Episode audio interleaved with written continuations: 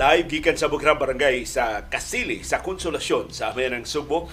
Malipayong sayong Sabadong buntag Subo, Kabisayan o Mindanao ug tanang mga Bisaya sa nagkalailain nga kanasuran sa kalibutan nga nagachamba og tune in sa tong broadcast karong buntaga.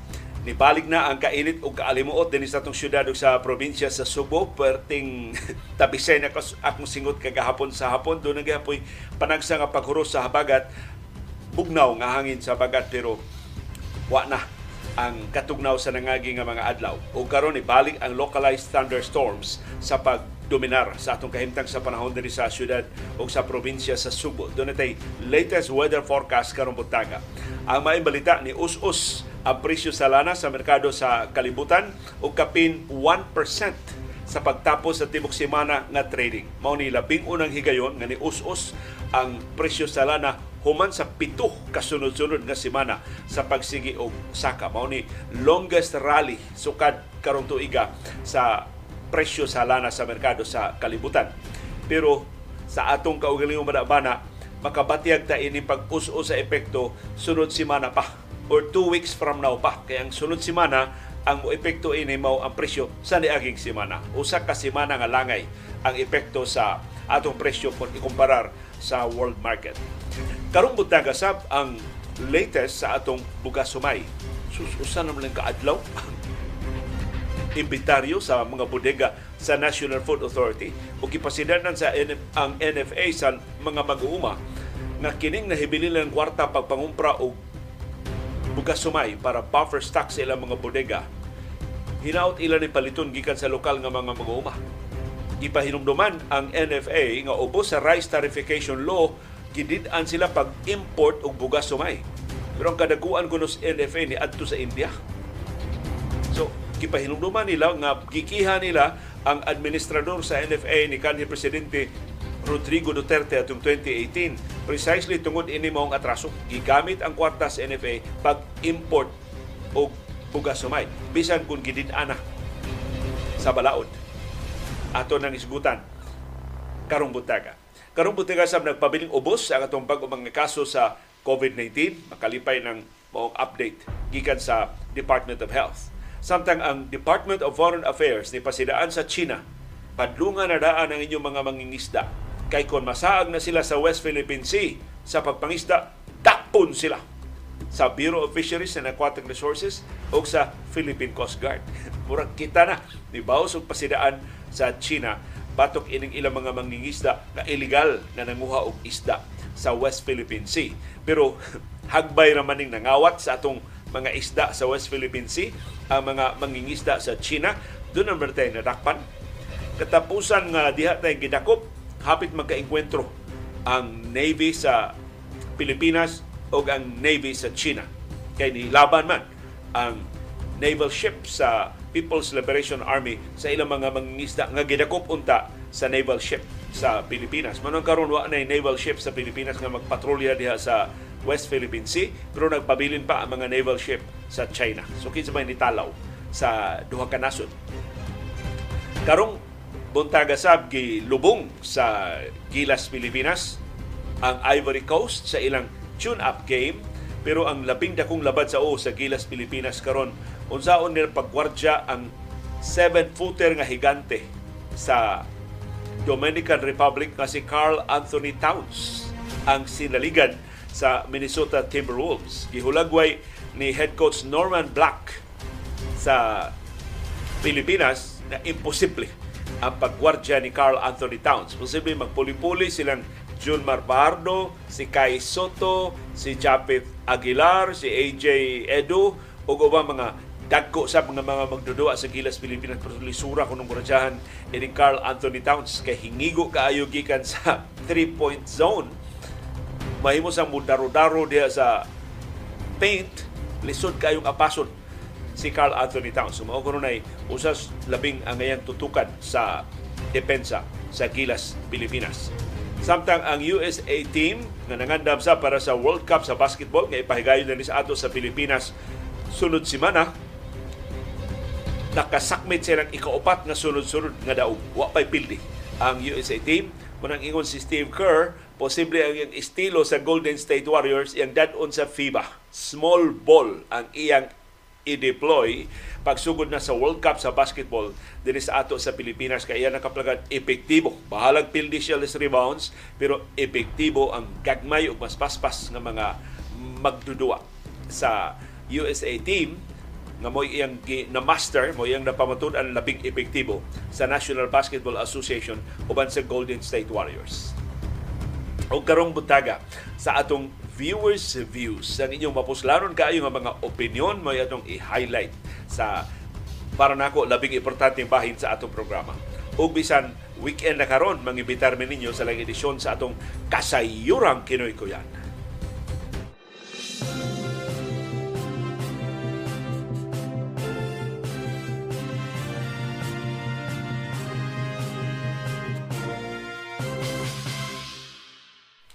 Kumusta ang atong kahimtang sa panahon sa syudad ug sa probinsya sa Subo? Makabatyag na kong kaalimuot. Kagahapon sa hapon pating alimuota. Dali sa among nahimutangan sa Bukrang Barangay sa Kasili sa Konsolasyon maode ay kay sigon sa pag-asa nibalik na ang localized thunderstorms. Ang habagat mautoy nakahatag na tong daghang uwan mautoy nakapa us-usog jutay sa atong temperatura. Pero ni ana nibalik na ang localized thunderstorms ang syudad ug ang probinsya sa Subo, ang Bohol, ang Negros Oriental ug Siquijor dominahana sa localized thunderstorms and of course niya paghihapon ang nahibilin sa habagat pero di nakusog ang huro sa hangin dili na sama ka daghan ang uwan nga atong mapaabot. Mapanganuron ngadto sa mapanganuron kaayo ang atong kalangitan tibok adlaw karong adlaw dunay gyapon patak-patak nga pag-uwan, pagpanugdog ug pagpangilat tungod sa southwest monsoon, habagat o sa localized thunderstorms. Sigon sa pag-asa, dakong bahin sa Kabisayan o sa Mindanao makasinati og pag-uwan-uwan tungod sa habagat karong adlaw Sabado.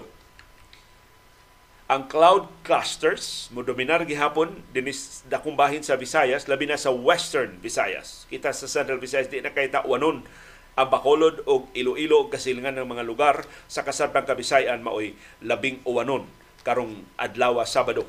Ang satellite images sa pag-asa nagpakita nga baga kayo ang panganod nga naa matungod sa habagatan nga bahin sa Luzon sa tibuok Visayas. Apil gihapon ta sa Visayas pero mainly naa sa Western Visayas sa northern region sa Mindanao.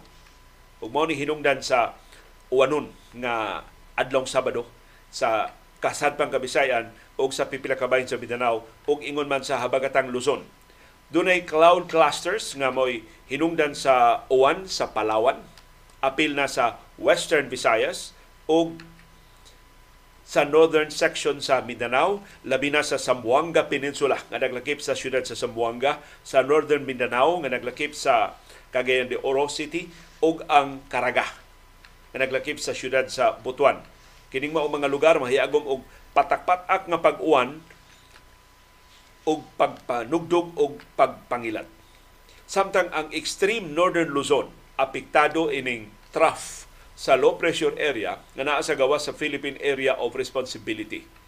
Kining LPA gamay ra ang kahigayonan nga makasud sa PAR pero makamugna og uwan sa Batanes o ubang amihanang ang mga probinsya sa amihanang tumoy sa Luzon o sa Pilipinas. Unsay aktual ninyong kahimtang sa panahon, palihog isumpay diha sa atong comment box aron nga mas lapad ang atong panglanpag aninaw sa atong palibot sumpay puno ining latest weather forecast sa pag-asa.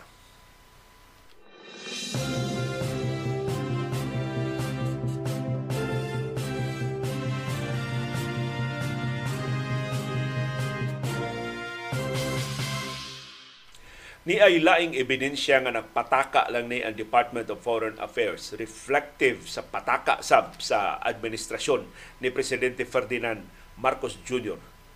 Pag-ulbog yun sa sunog dito sa Maui sa Hawaii, pasigarbo din ng DFA, why Pilipino nga na-disgrasya? Why Pilipino nga naapil at sunog sa Maui? Kay kasagaras mga Pilipino, wa sa Maui. Nasunululo sa mabahin sa Hawaii, wa kuno'y Pilipino di sa Maui Mao ilang pahibaw.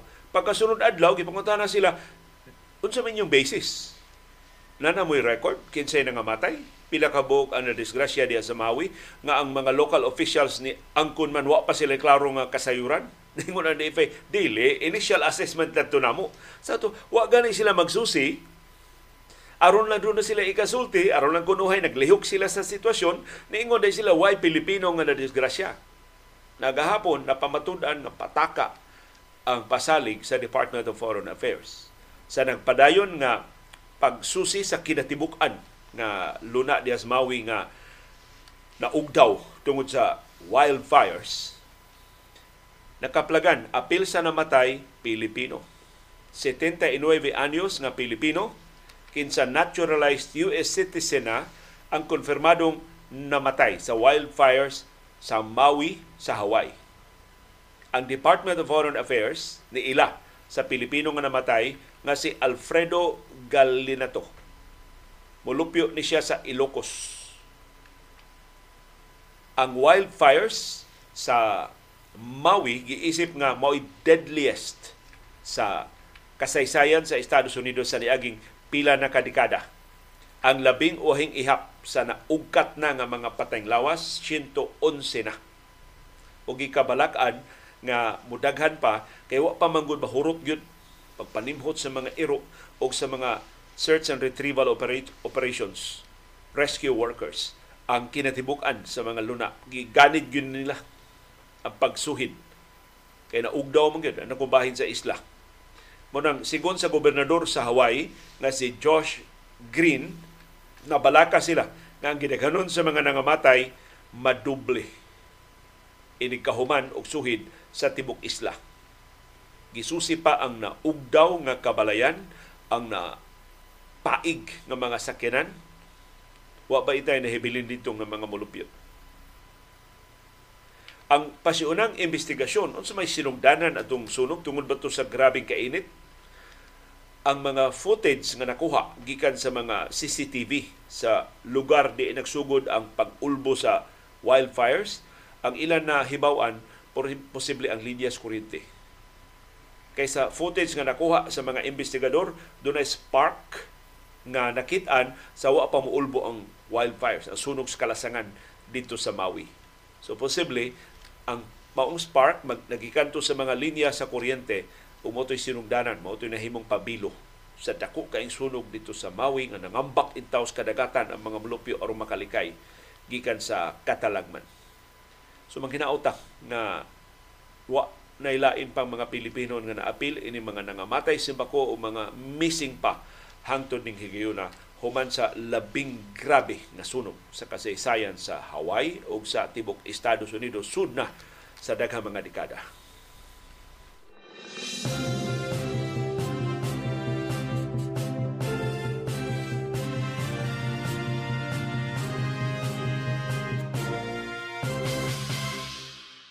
Ang maay balita ang sinugatan ninyo karong pagtimbakwas ninyo sa iyong buntag ni barato ang presyo sa lana sa merkado sa kalibutan. For the first time in seven weeks, ni us-us ang presyo sa lana sa world market. Kapin 1% ang us-us sa presyo sa lana sa world market. No, 2% ang us-o sa presyo sa lana sa world market. Kinibisag ni Saka pagtapos sa trading gahapon ni Saka og 1% ang presyo sa lana tungod sa kahinay sa produksyon sa lana sa Estados Unidos nakapasamot sa kabalaka nga magnihit ang kalibutanon nga supply sa lana.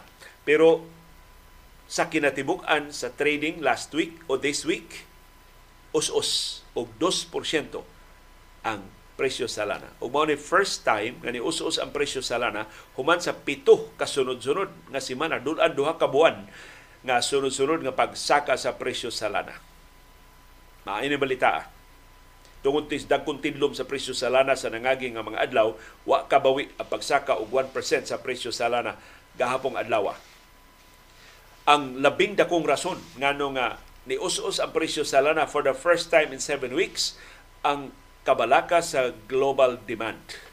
Naluya pag-ayo ang demanda sa lana labi na sa China. Tungod sa ka, luya sa ekonomiya sa China, gikabalakan luya sa ang kalibutan ng demanda sa lana. So mao nay labing dakong rason ang China gyud. Ang kaluya gyud sa ekonomiya sa China, ang paghiyos sa factory data sa China, ang ka menos sa konsumo sa China maoy hinungdan sa pag us-us dako-dako ning us-usa kapin 2 dolyares kada baril ang us-us sa presyo sa lana karong simana kung ikomparar sa nangagi nga mga semana. Karong simana ang presyo sa lana ni us-us og 2% kung ikumparar sa presyo sa niaging semana tungod sa worsening property crisis sa China. Mo nakapa samot sa kabalaka sa kaluya sa global economic recovery labi na sa China. Laing nakapa us-us sa presyo sa lana sa world market karong si Banaha mao ang kabalaka nga ang US Federal Reserve ang nagsilbing bangko sentral sa Estados Unidos wa pa mahuman sa pagkasaka sa ilang interest rate aron sa pagbadlong sa inflation sa Estados Unidos.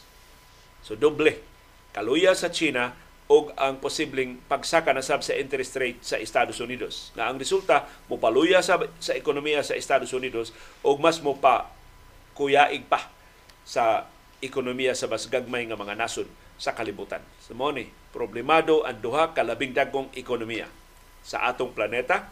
Ang US economy is still the biggest economy in the world. Ang Chinese economy is the second biggest economy. Ug silang duha maoy na nga luya, maoy na problema. Ug mao ni nga nabira og 2% ang presyo sa lana sa merkado sa kalibutan. Pero di ta magpaabot nga mo epekto dayon ni next week. Although paaboto na to ang estimate sa mga oil experts, mga eksperto sa industriya sa lana o sa kadaguan sa Department of Energy. Pero ako nang gisubay-subay, nganong di man mutakdo ang movement sa presyo sa lana sa world market karong simana ha, lahi man ang presyo sa lana pagkasunod simana, musaka ang presyo sa lana sa world market, usos man hinuon ang presyo sa lana sa Pilipinas. Muusos ang presyo sa world market. Ano musaka man pagkasunod simana ang presyo sa lana sa Pilipinas? Ang rason ako nakitaan, one week late ang atong reaksyon din sa Pilipinas. Sa ato makining pag-us-o sa presyo sa lana karong simanaha, mo reflect ni sa ato mga presyo two weeks from now pa. Ang movement sa atong presyo sa lana sunod simana, nga kasagaran ipatuman kada Martes, kada simana, mo reflect sa presyo sa lana sa niagi pang simana. So usa ka simana nga langay ang epekto dinhi sa ato. Muratag nagtan-aw bitaw ini kadtong mga satellite broadcast sa una nga mauwahi ang baba kay sa tingog or maguna ang baba kay sa tingog mao ni nga nahibaw na ta unsay nahitabo sa world market pero ang epekto ani one week from now pa diri sa ato sa Pilipinas. To ato pa abuton ang mga banabana ipagawas na ng mga banabana karon. In fact, doon na mga pasyonang estimates nga mosaka ang presyo sa ang gasolina dako kay saka, ang krudo gamay ra og saka ang kerosene dako sa bugsaka sa presyo sa lana unya sa Martes sa sunod semana. So dili reflective sa presyo sa world market nga ni us-us og 2% for the first time in 7 weeks.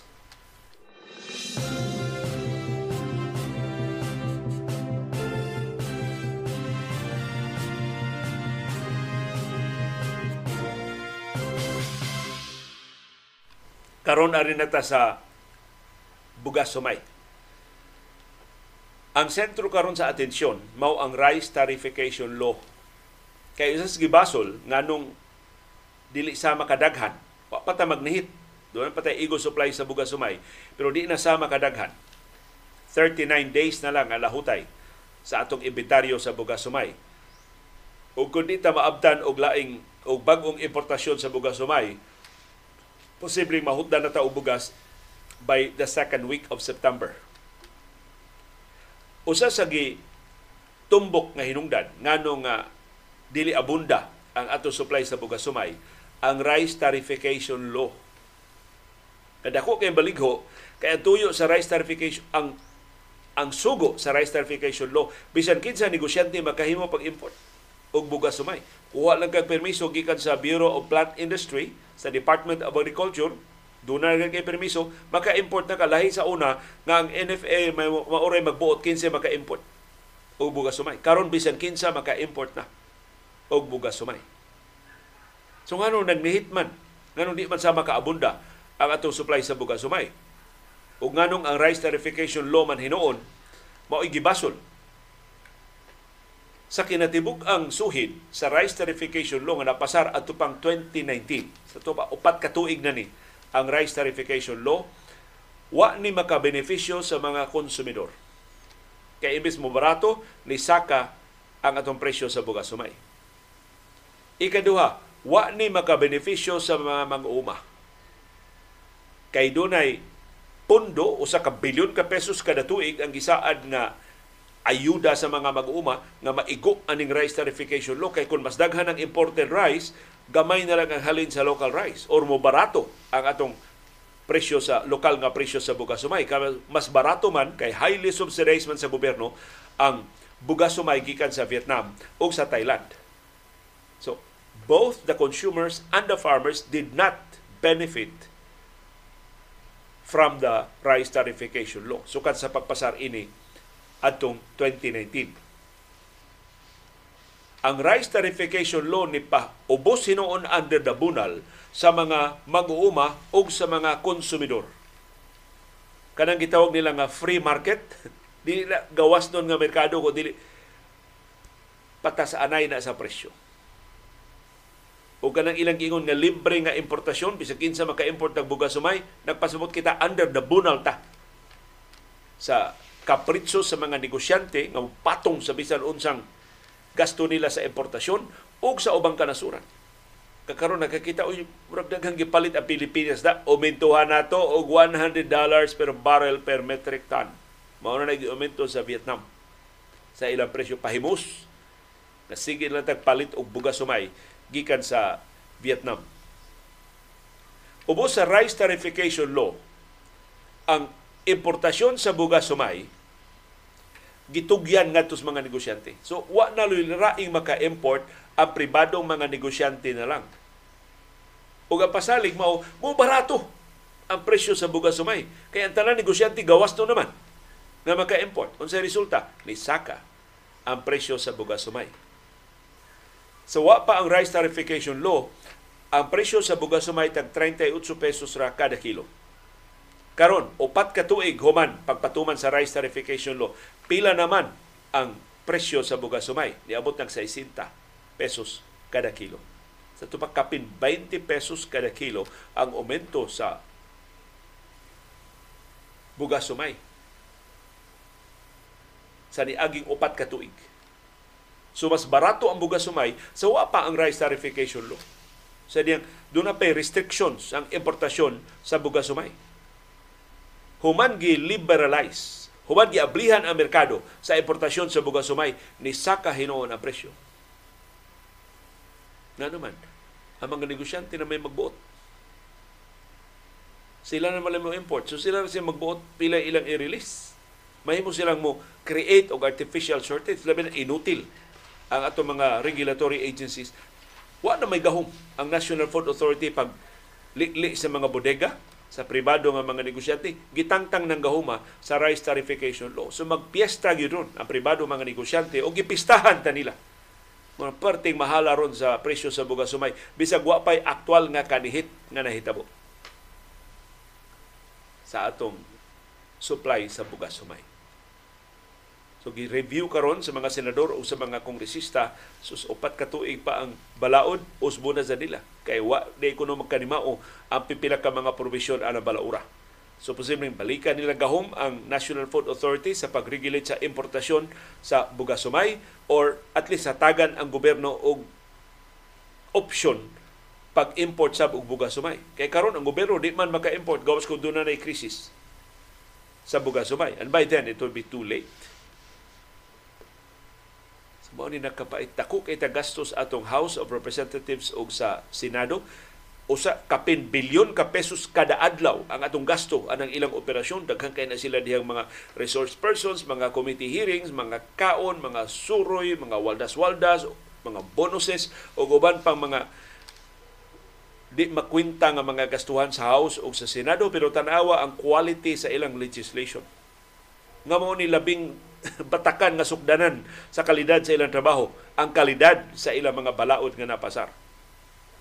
pero tindaghana ng mga balaod nga nakaplagan nga dipiktuso o kinanan nga usbon kay naghangad bungbong pagpasar ang mga kongresista ug ang mga senador.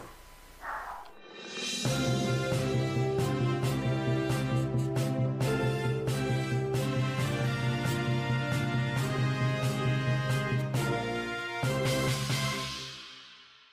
ay pasidaan ang mga mag-uuma sa National Food Authority. Kay kini mga mag-uuma maay kayo maniid. Matod sa samahang industriya ng agrikultura o SINAG, usan is labing dako nga grupo sa mga mag-uuma, labing aktibo nga grupo sa mga mag-uuma din sa Pilipinas. Ang National Food Authority niadto sa India aron pagpamalit og bugas sumay. Naningon na sinag kuy daw mamalit gani mo bugas humay sa India, malapas ninyo ang rice tarification law. Kay naa sa RTL, dili makapamalit og imported rice ang NFA pag palambo siyang buffer stock. Naas balaod nga ang NFA makapalambo lang siyang buffer stock pinagi sa lokal nga supply sa bugas sumay. Ug matud sa sinag, wa magnihit ang lokal nga bugas sumay o mga tipasi, mga tipasi pa manipaliton sa National Food Authority.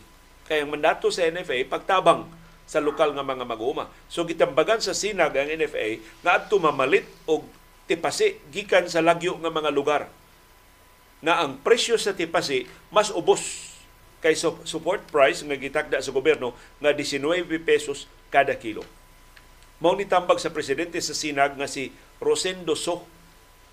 Matod ni So daghan kay lagyo nga mga barangay sa lagyo nga mga probinsya sa Pilipinas nga namaligya sa ilang mga tipasi nga mas ubos, mas barato kaysa support price sa National Food Authority sa buying price sa tipasi sa NFA nga 19 pesos kada kilo.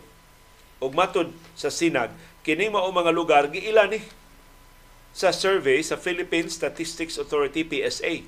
So di makarason ang NFA nga sila kahibaw nga mas barato di ang presyo sa mga mag-uma sa lagyo nga mga lugar sa Pilipinas. Matod sa sinag, kung nakaabot dito ang survey sa Philippine Statistics Authority, way rason nga di kaabot dito ang National Food Authority na labaw sa PSA, doon naging mandato sa pagtabang sa lokal nga mga mag-uma sa Buga Sumay. Matod sa sinag kining mga lugar nga gilista sa PSA nga barato kayo mga tipasi muni angay nga himuong priority sa NFA pagpamalit o mga tipasi aron pagpalambo sa ilang buffer stocking program aron dili ta mahutdan og supply sa bugas sumay kung sa di pa niya mo palambo sa atong kabuntagon kay sus sa yuha ni si pinipuyog ng pagpamawong sa mga suga sa gawas mo ni si CB Girl. Produktibo na kay ko kung magtawa CB Girl, no? Wa pa kay Dentastics. Mo ni si CB. Na mag-greet ninyo og Happy Saturday morning, everyone. Kumusta man ang inyong pamahaw? Kung sa kinakusga ninyo nga mga putahe sa pamahaw, si CB Dentastics lang wala nini sa pamahaw. Di pa magkaganahan mo kaog pamahaw. No?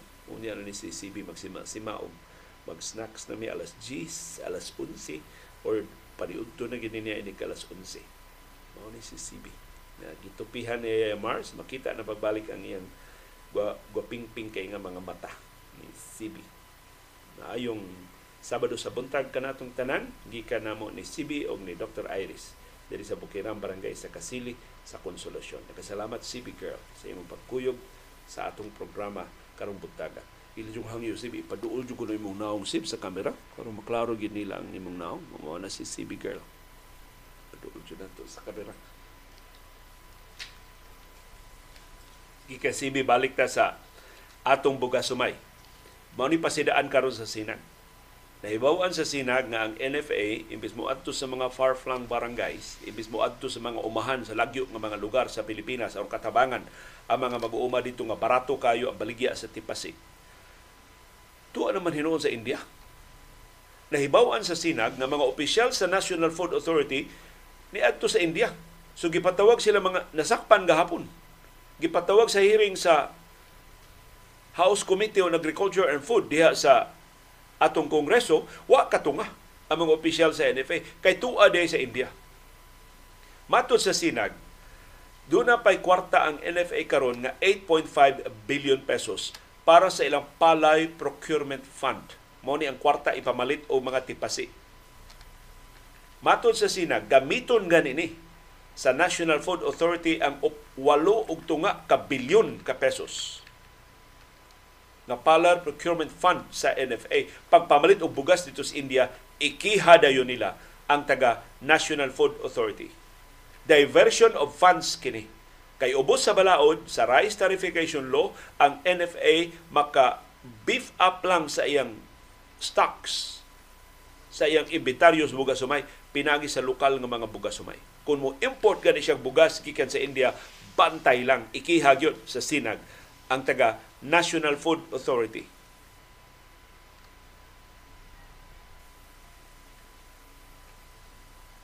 So, kinsa may taga NFA nga nasakpan sa mga mag-uma dito sa India. Siya si NFA Administrator Robert Bioko. Niadto ni kuno sa India og nasakpan sa mga mag-uma. Kuno nagduda ro mga mag-uma ang kwartas NFA negosyoho na sa ni gamito na sa ni ug doon na siya pangurakot mahitabo ini sa pag-import og bugas sumay gikan sa India.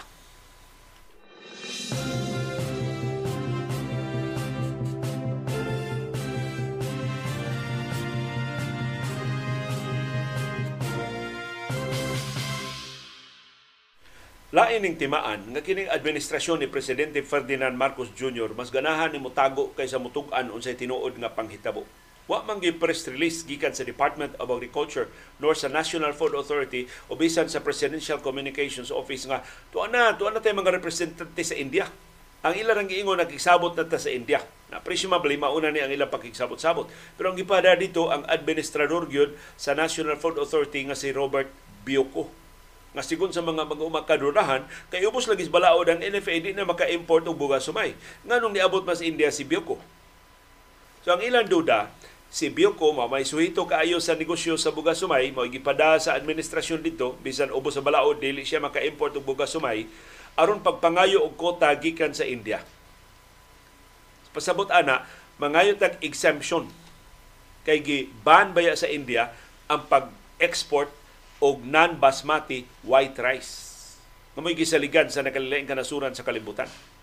So ang buhat ni Bioko dito sa gobyerno sa India, mo ato siya sa India, aron paghangyo nga hatagan ta og exemption makapalita sa ilang bugas sumay bisan sa ban nga ilang gipahamtang.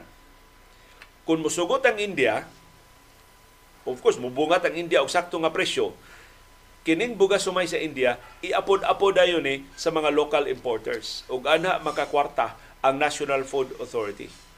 Kay daghan magay mga negosyante magharap-harap og import og bugas sumay gikan sa India. Ang NFA may magbuot. Ops, ops. Kami magbuot. Ikaw importer A. Kumpari man ta. Imo ni. Ikaw maka-import kag bugas sumay sa.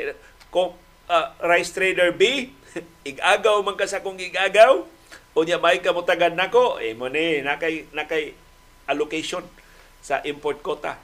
Ikaw trader C isnab kang dako. Nang hangyo ko nimo birthday gift sa akong kamanghuran atong niaging buwan wa jud ka managad. Itsa puwera ka wa kay appeal sa importation quota. Sila ray magbuot ang taga NFA kinsa ray mga negosyante nga ilang pa apilon sa importasyon sa bugas sumay anha diha ang dako nga pangwarta So, wala bantayan ron sa mga mag-uuma. Ang rice tarification law nagdili sa NFA sa pag-import og bugas sumay. Di siya makahimo pag-import og bugas sumay. Labaw pang gidid-an siya pagpabor og pipila lang ka mga importers. So ang pangutana karon nganong niabot man ang mga opisyal sa NFA dito sa India. Nguwa man sila gahom. Gidid-an man gani sila sa balaod sa pag-import Naa sa mga probisyon sa Republic Act 11203 gidid-an ang NFA sa pag-import og bugas sumay. Nya di lang si Bioko ra mo tuwa sa India. Nahibaw-an sab sa mga kongresista ni patawag og hearing kagahapon nga tuwa sab sa India ang Agriculture Assistant Secretary for Operations nga si Arnel de Mesa. Doon na giday delegasyon gikan sa DA o sa NFA nga tuwa sa India karon katapusang higayon nga ang NFA nang nigamit sa iyang kwarta para sa pagpalambo silang buffer stock atong 2018 atul pa sa administrasyon ni kanhi presidente Rodrigo Duterte. Ang paborito ni Duterte nga administrador sa NFA nga si Jason Aquino, itong retiradong opisyal sa Armadong Kusog, gikiha sa mga mag-uuma sa buhatan sa ombudsman. Gikiha si Ed Kanhi NFA Administrator Jason Aquino o ang Accounting Services Department Manager nga si Jerry Ambrosio sa kasong technical malversation o graft tungod sa ilang questionable nga paggamit sa 5.1 bilyones pesos nga pondo sa NFA pag-import og bugas sumay. Mas dako ni pondo karong nahibilin 8.5 billion pesos ang posibleng gamiton sa NFA pag-import og bugas sumay gikan sa India. Ang binuang pagyud sigon sa mga mag-uuma ang NFA dunay gipaboran nga pipila lang ka mga importers ug tungod sa ilang eyes and ears sa Malacañang, pipila ini mao mga importers nagsige na og adto sa Malacañang sa niagi nga mga adlaw. Kay ambot nas presidente Ferdinand Marcos Jr. imbis adto mag-opisina sa DA, ang mga importers, ang mga opisyal sa DA mo paanhaon sa Malacañang. Nailhan sa mga mag-uuma labi minus lima ka mga importers ang gisigihan o patawag sa mga meeting ni Presidente Ferdinand Marcos Jr. So nisamot ang pagduda ini nga kining pagpapating, kining pagpabaga ni Marcos pagpabilin dias Department of Agriculture bisag klaro nang di siya kamao bisag nagkayamukat ang TA, bisan ko nagsunod-sunod ning ulbo ang mga krisis sa agrikultura, ang tuyo ini kini pagsipong sa mga transaksyon. Pagdiriher kinsay makakwarta kinsay dili. And of course, ang ilang bahid, ini questionable nga mga transaksyon. Wa pa mutagam si Marcos nga siya mo nagpili at tutulo ka importers nga mao nag-import sa 440,000 metric tons sa bugas sumay karong tuiga karon na sa lima ka mga importers. Gisigihan niya hinabi dito sa Malacañang. Kung kining lima mao siya makasipong ining latest nga importation gikan sa India nga gi-facilitate sa National Food Authority in violation sa rice tarification law mosamot na gitang pagduda nga kanang iyang pagka agriculture secretary ang tuyo ana pangwarta. Ang tuyo ana pagsipong sa labing dagko nga mga transaksyon sa bugas o sa ubang mga produkto sa agrikultura. Asukar, iya man gi-allocate ngadto sa paborito niya mga importers. Karon sa bugas sumay na sa. So giawhag sa mga mag-uuma ang taga NFA o taga DA, imbis mga tumog India, pangonsulta mo sa mga mag-uuma sa mga negosyanteng bugas sumay, sa mga galingan sa bugas sumay, unsaon nga masulbad ning nag-ung-ung nga kanhit sa supply sa bugas sumay dinhi sa ato.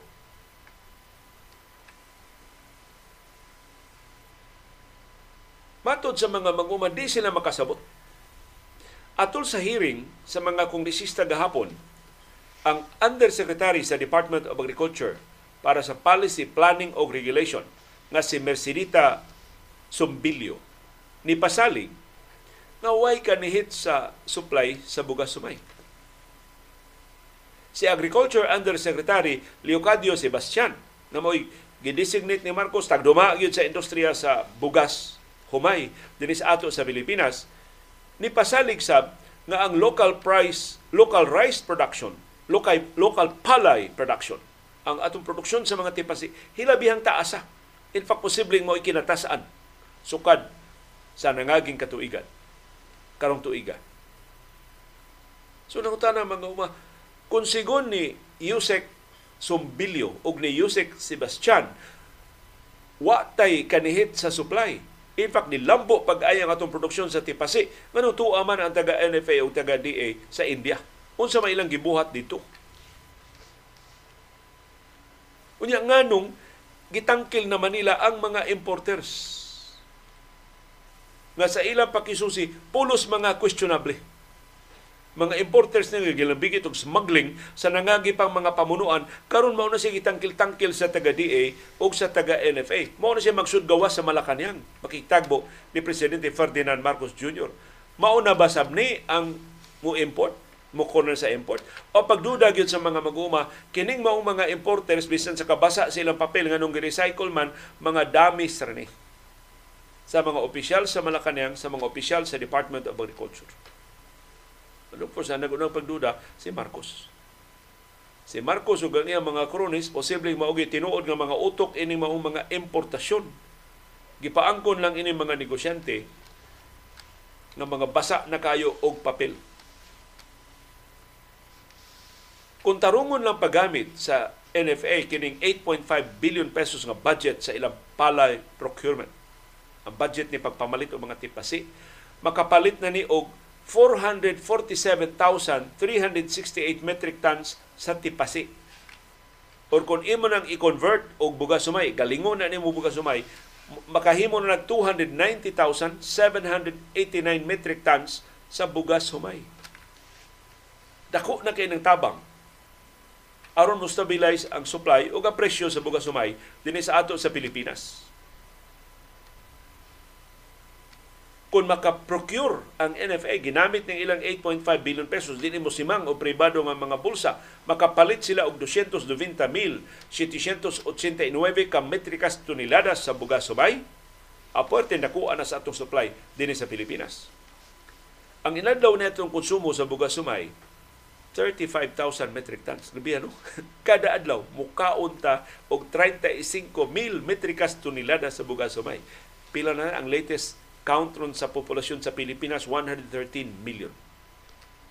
113 milyones. Why apil si ihap ana mga bata nga di pa mangaon. Gatas pa mo ikinaon nito sa mga bata.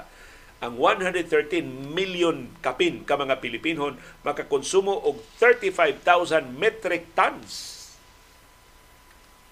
sa bugas sumay kada adlaw. Pila may nahibiling stocks diya sa NFA aron ikatabang unta nga di na kayo abunda ang atong supply. Ibang pila na stock sa NFA? 40, 46,000 metric tons. Good for 1.3 days. So balik usa na lang kaadlaw. Di na gani kaabot duha kaadlaw ang lahutay sa inventory sa bugas sumay sa National Food Authority. Pero na ang gipakatug ang 8.5 billion pesos nila nga palay procurement fund. Mao di ay di ay sa posibleng importasyon gikan sa India. Kadaghan magbantayanan ining atong gobyerno. Mura bitaw ang imong gordyan si Michael Jordan or si aning Kobe Bryant, daghan kaing mga lihok ba? mahimong mukalit lang tuyok, mahimong mukalit lang fade away, mahimong mutira gikan sa gawas, mahimong idarok ang bola sa sud, mahimong mo sigsag, mahimong mo pasa, askan daghan ang options. Daghan kay gwardiyahanan so maglisod yung depensa. Mausap ni atong nabatiyagan ron. Askan lisura gwardiyahan ining administrasyon na.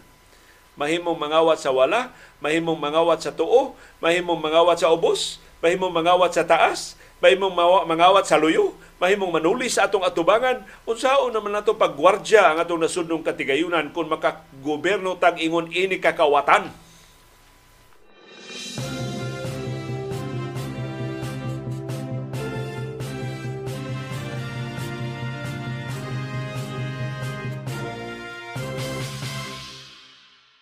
Sa ilang bahin, ang mga negosyante sa Bugas Sumay, why objection? Ining sugyot nga umintuhan ang presyo sa tipasi. Gikan sa 19 pesos kada kilo, nga mauray support price sa NFA, umintuhan nga to sa 25 pesos kada kilo para tipasi. Why objection ang mga negosyante? Kay matod sa mga negosyante, makatabang na sa mga maguma. Kung mahal ang palit sa NFA sa tipasi, mas daghang mga mag-uma ang madasig sa pagpanunumog mas daghan pa nga bugas sumay. Sumulambo pag-ayo ang atong produksyon sa bugas sumay dinhi sa Pilipinas, maibanan ang atong dependent sa importasyon sa bugas sumay kung mahalon ang tipasi. Ya sila mga negosyante, mo adjust lang. Makaginan siya maghihapon sila ba? Mo adjust lang. Pero ang mga mag-uuma, maoy mabulahan kung umintuhan ang buying price sa mga tipasi. So, naiauhag karon sa mga mag-uuma sa mga senador o sa mga kongresista.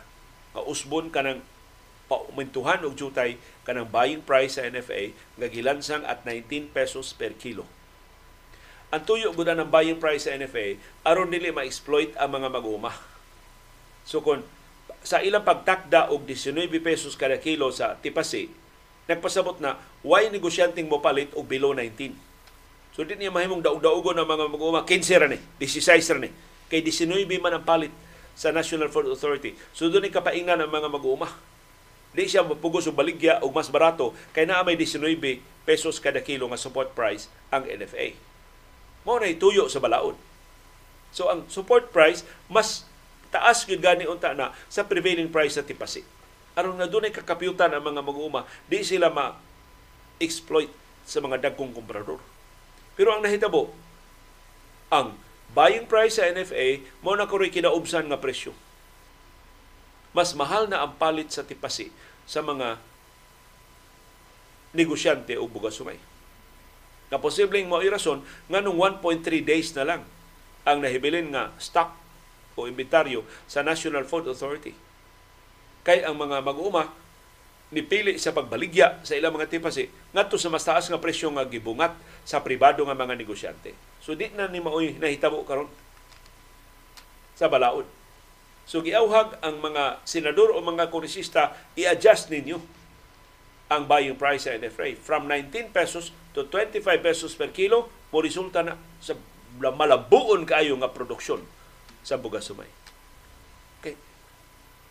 Ang labing gamahanang insentibo ang presyo, ang kita, ang ginansya. So kung dako kag kita sa tipasi kay 25 pesos na kada kilo, ngano di man ka mamalit og dugang bugas sumay? Ngano di man ka magkugi pag apong pag tukaw pagbantay di sa imong bugas sumay aron mulnindot pagayo ang produksyon Kaporte dako as presyo, 25 pesos kada kilo at tipasi. Pero gikuyawan ko, bisan pag gipaluyuhan is mga negosyante sa Bugasumay, ang auhag sa mga mag-uma, nga umintuhan ang presyo sa tipasi nga to sa 25 pesos kada kilo, dili ni mapatuman. Dili ni paminawon sa mga senador o sa mga kongresista. Nga naman, kay mo ni labing dako nga babag nga dili na matinuod ang pasalig ang saad ni presidente Ferdinand Marcos Jr. sa diaging kampanya nga himuon niyang 20 pesos kada kilo ang bugas sumay. Ang formula diha sa industriya sa bugas sumay, ang presyo sa tipasi i times 2 mao na ang presyo sa bugas sumay. So 25 pesos for example, ang buying price sa tipasi i times 2 na nimo ang presyo sa bugas sumay na 50 kanang 25 pesos nga patong mao na ang gasto sa galingan ang, ang gasto sa repacking. Ipanood man ang sako. Ang gasto ang gasto sa warehousing so ipundo man nagbudiga kay di man mahurot sa usa lang ka adlaw ngadto sa mga tindahan. Ipundo na diha yanam anam na upada ngadto sa mga tindahan. Gasto sa transportasyon. Di man na himong lukdoon lang nimo. Bisag ilukdo na mag, magsuhol man ka mga kargador. Ikarga na nimo mga truck aron dadon ngadto sa mga tindahan ngadto sa kamerkaduhan. So kining tanang gasto mao na ang naka times 2 sa presyo sa, sa tipasi so kung 25 pesos na ang presyo sa tipasi 50 pesos na ang presyo sa bugas sumay dili na matinuod ang saad ni Presidente Ferdinand Marcos Jr. In fact, ang presyo sa tipasi mas mahal pa sa presyo sa bugas subay nga iyang gipasalig. Sus karon daghana na bugal-bugal sa kamahal sa presyo sa bugas sumay. Ang nahitabo kuno karon. Ang pasalig ni presidente Marcos nga 20 pesos kada kilo sa bugas sumay, ang nahitabo 20 pesos na ang sako nga waysod nga bugas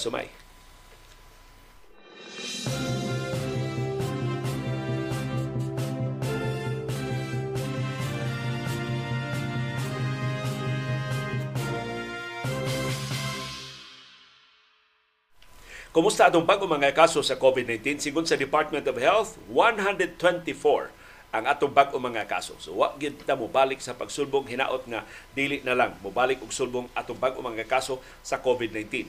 Dunay 3010 ka mga active cases. Mao na lang ni ang mga pasyente na hibilin sa itong mga ospital o isolation facilities sa tanang rehiyon, tanang probinsya, tanang syudad o tanang lungsod sa Pilipinas. Pero dunay duha ka patay sa COVID-19 nga gi-report ang Department of Health ug sama sa naandan why detalye ang DOH kanus ang nangamatay ang mga biktima.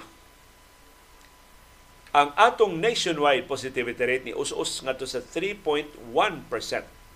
Maayo ni nga timaan. Nagpadayon paghinay o pagluya ang tinagdanay sa COVID-19 sa tibok Pilipinas. Ang top notcher sa atong bag-o mga kaso gahapon mao ang Metro Manila dunay 41 ka bag-ong mga kaso. Diri sa ato sa Subo o sa Central Visayas, malipayon may mo report ninyo, duhara ang bag-o mga kaso sa COVID-19 nga gi-report sa Department of Health, ang duha na mahimutang sa Cebu City. Sa tupad the rest of the local government units, Cebu Province, Bohol Province, Lapu-Lapu City, Mandawi City, Siquijor, Negros Oriental, why bag-ong kaso sa COVID-19. Ang laing makalipay nga numero nibalik ta og double digit ang atong active cases. Ang nahibilin nga mga pasyente sa COVID-19 sa Tibok Central Visayas 99 na lang ka mga pasyente ang naa sa atong mga ospital o isolation facilities sa Sugbo, Bohol, Negros Oriental ug Siquijor. Ang labing daghan og active cases mo ang Bohol 28 na lang ang ilang active cases. Ikaduha ang Cebu Province dunay 21 ka active cases. Ikatulo ang Cebu City dunay 20 ka-active cases. Ikaapat ang Negros Oriental, dunay 14 na lang ka-active cases. Ikalima ang Sikihor, dunay 8 ka-active cases.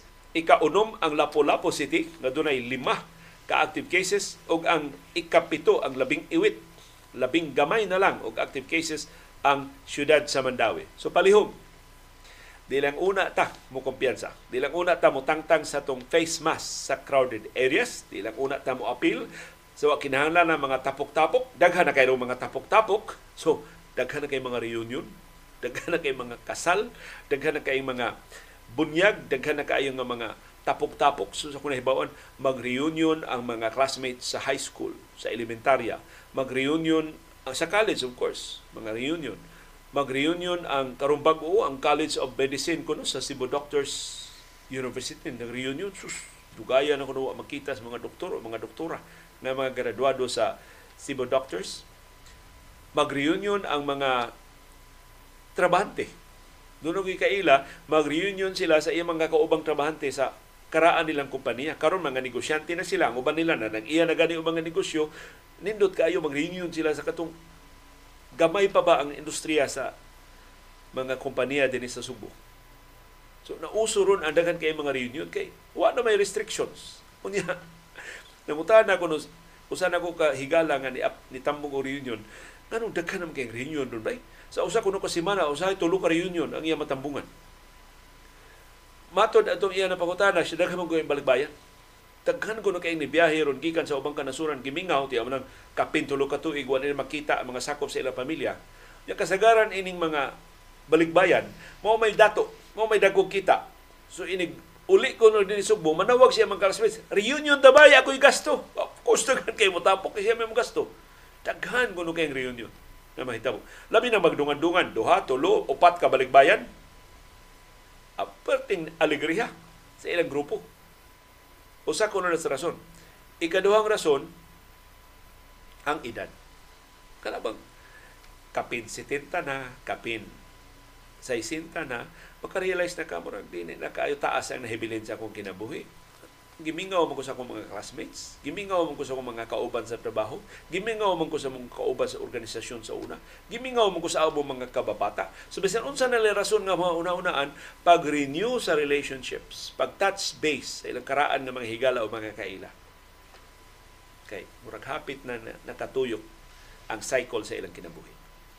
So unay, dag, I'm sure daghan pa kay nga mga rason ngano nga mas daghan ang mga reunions karon. So mas daghan ang tapok-tapok.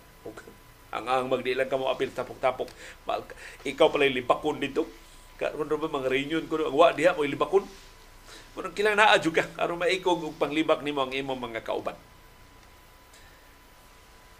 Og labaw tanan, weekend man karon, tabang lang gyapon ta og badlong sa wa kapuslanan nga mga kiat-kiat.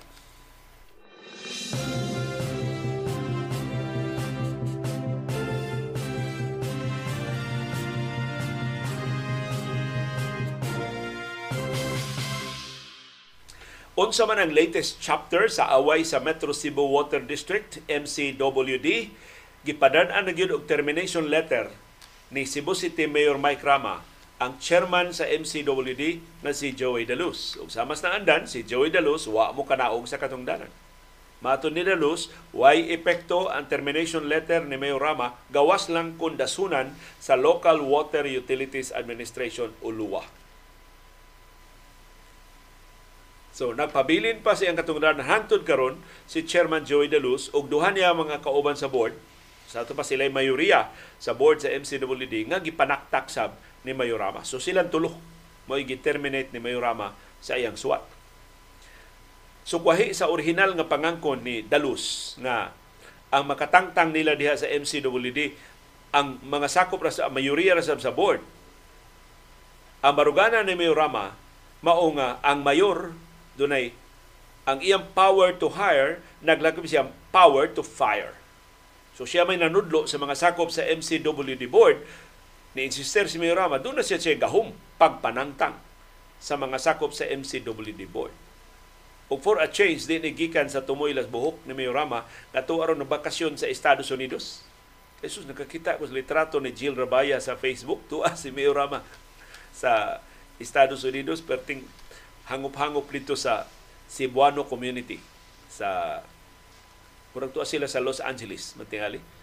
Kay amo tuna ko na award nga dawatos may rama dito. Kini ba mga award nga lagyo na kaayo? Unsa ungutan sa mga award daw niya ikay pagastuhon sa kaon ikay pagastuhon sa kalihukan. Klaro kay nang for sale kana mo mga pasidungog. Niya daghan gyapon kay mga politiko nga magpadaan na. Dinis ato Subo na ay mga ni ay grupo nga mo ingon dayon nga number one governor, number one mayor sa highly urbanized city sa as, mo, mo post na gani mga mayor nga sila number one mayor sa Tibok Central Visayas ni bayad na sila. Or na biktima sila ining hingwarta nga mga organisasyon. Kinsa gud mo ranking? Kun doon mo ranking sa mga mayor dinhi ang DILG kaya ang DILG mo labing nahibaw sa performance sa mga mayor Ya, nag, na ay mga lehitimo nga parameters sa DILG sa pagrangko, pag paghatag og performance rating sa ato mga mayo. Pero mga organisasyon mo hatag og rating, klaro ano binuang eh. So, klaro kay ng pangwarta. Nyang, hatagan na kag torpeyo, hatagan na ka og plaque, nya ikay pagastuhon dito sa function Mayroon kay muhabhab ng mga sakop aning mga maong mga organisasyon. Ang mga politiko good ang usas mga weakness ato mga politiko maro man ni matan pa mat, matan pa man niya ato mga politiko pero ang ilang weakness ang ilang vanity. Kaya ang vanity good mo lawog man na sa ilang narcissism. Ganahan kay na sila nga chuwawapan sila, daigon sila, palapalahan sila So ganahan kay mga politiko magdaka magdaka dako kay pala. Ay sus, ganahan kay na sila. Ulugan sila sa tanang higayon. So wa din Heros Mayorama, pero nagbilin siya termination letter nilang Joey Dalus o duha ka mga sakop sa board sa Metro Cebu Water District. Ang basis ni Rama mauni. Ang desisyon sa Regional Trial Court nga nagtaktak sa mga kanisakop sa MCWD nga gipang pulihan ni anhing Mayor Edgar Labella. So gipatingbabaw sa korte nga ang mayor makataktak sa mga sakop sa MCWD. I don't know kanang ang desisyon sa korte iapilar pa ba na sa previous members sa MCWD board ngadto sa higher court or ilan na napasagdan. Kay mura mag na sa interest kadto mga kanisakop sa MCWD board sa pagbalik sa ilang mga pwesto ang termination order ni Mayor Rama nagtangtang ni Dalus og duha ka mga sakop sa board of directors sa MCWD. Ingon si Dalus, mukanaog na sila sa ilang pwesto kung dasunan sa Local Water Utilities Administration o LUA ang ilang termination. So magpabilin sa pwesto ang iyang vice chairman nga si Miguelito Pato o Pato, Pato, sa so, ano pronounce og ang ilang sekretary nga si Jodelyn May Seno.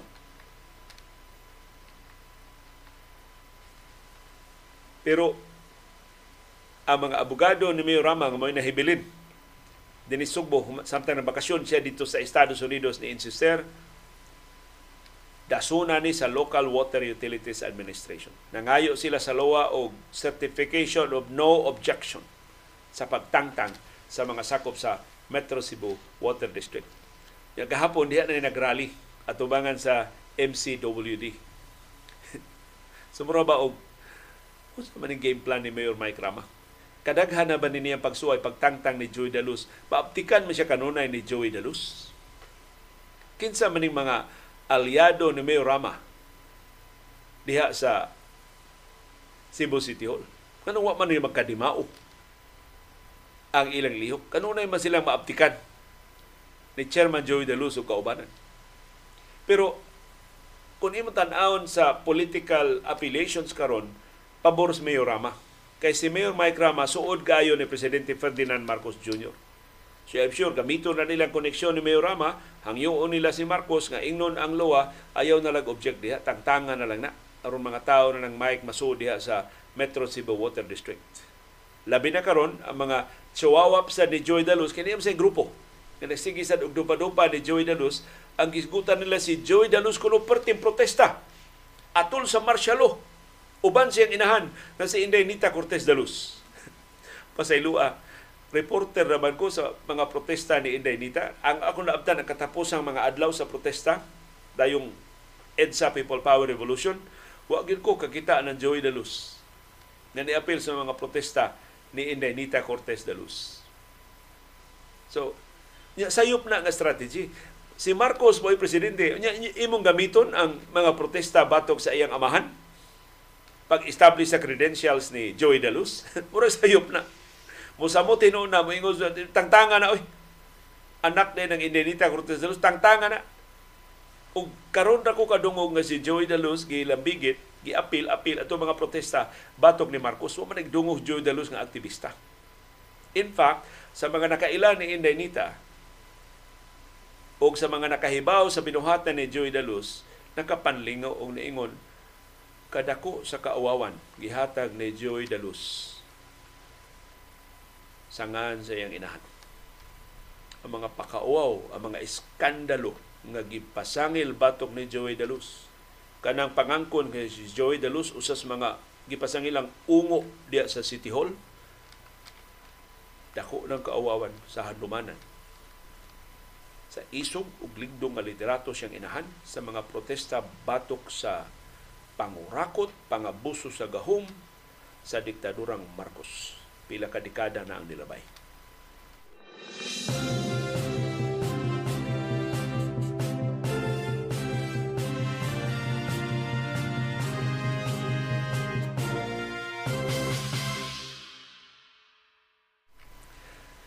Ang Pilipinas ni pasidaan nga andam silang mubadlong sa mga mangingisda gikan sa China nga illegal nga mangisda diha sa West Philippine Sea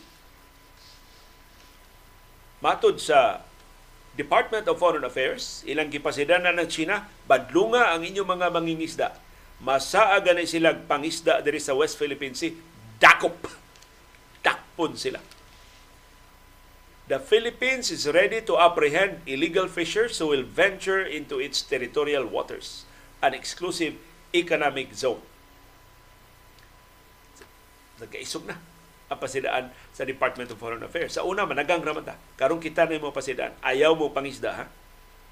Kay gikabalakan nga magponsisok na sab ang mga mangingisda gikan sa China sa West Philippine Sea karon nga natapos na ang fishing ban nga gipahamtang sa China diya sa tibuok South China Sea. Nakana mo fishing ban wa ginatuuhi sa Pilipinas.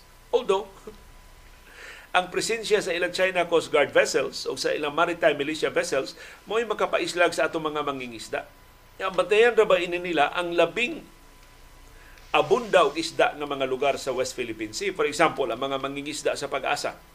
Ingon sila, kanang atubangan sa pag-asa island, pertindahan ng isda diha. Pero di sila kapangisda, kay babagan man sila sa maritime militia vessels. Mo tumuabot in sila glagyo, nga wa na klaro ang ilang makuha nga isda.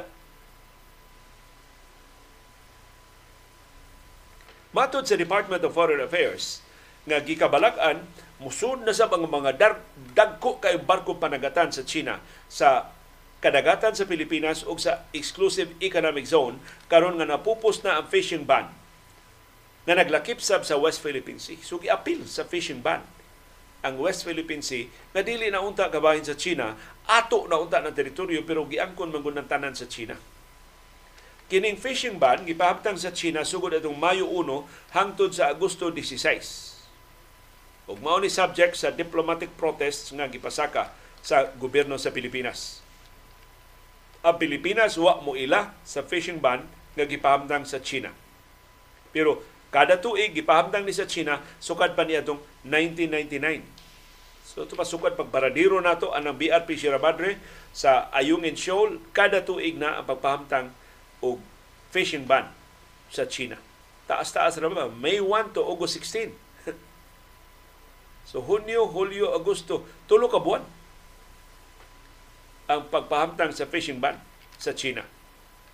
Ang lokal nga mga opisyal sa kalayaan kanang nahimutagan sa Pag-asa Island nga sakop sa probinsya sa Palawan niingon hasta mga mangingisda sa China wa man mutuman na ng ilang fishing ban. Kay bisan pag og gipahamtang ang fishing ban sukad Mayo 1 ang mga mangingisda nagpadayon. Sa pagpangawat sa isda diha sa West Philippine Sea wa pabadlong unya wa badlunga sa China Coast Guard. Ang ibadlong mao gid ang Pilipinohon nga mga mangingisda Wa gyud kunoy hunong ang pagpangisda sa taga China sa atong kadagatan sa West Philippine Sea. Mo nang ang mga mangingisda sa Pilipinas nilikay na lang. Ini mga abunda kaayo nga mga pangisdaan sama sa Scarborough Shoal. Daghana gyud kuno isda.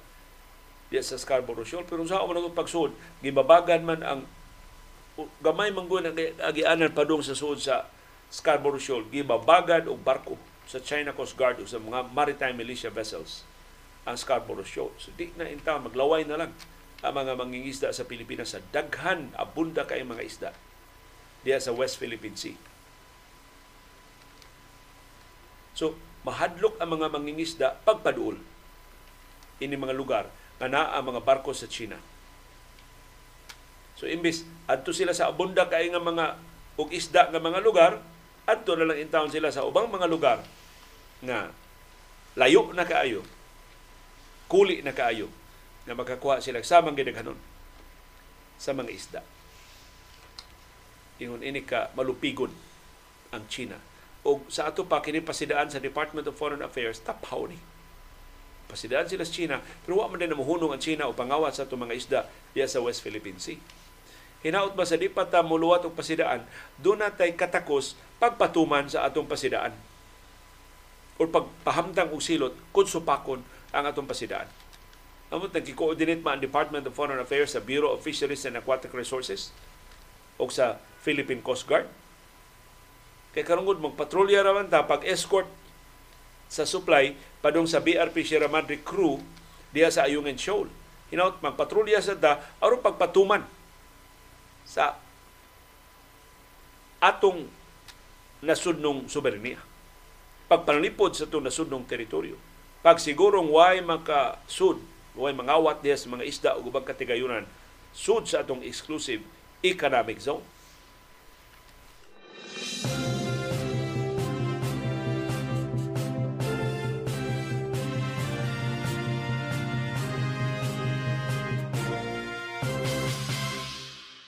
Maayong balita sa Gilas, Pilipinas. Sa ilang pangandam para sa World Cup sa basketball sa FIBA gi pilde gilubong sa Gilas, Pilipinas ang Ivory Coast 85-62 atul silang tune-up game.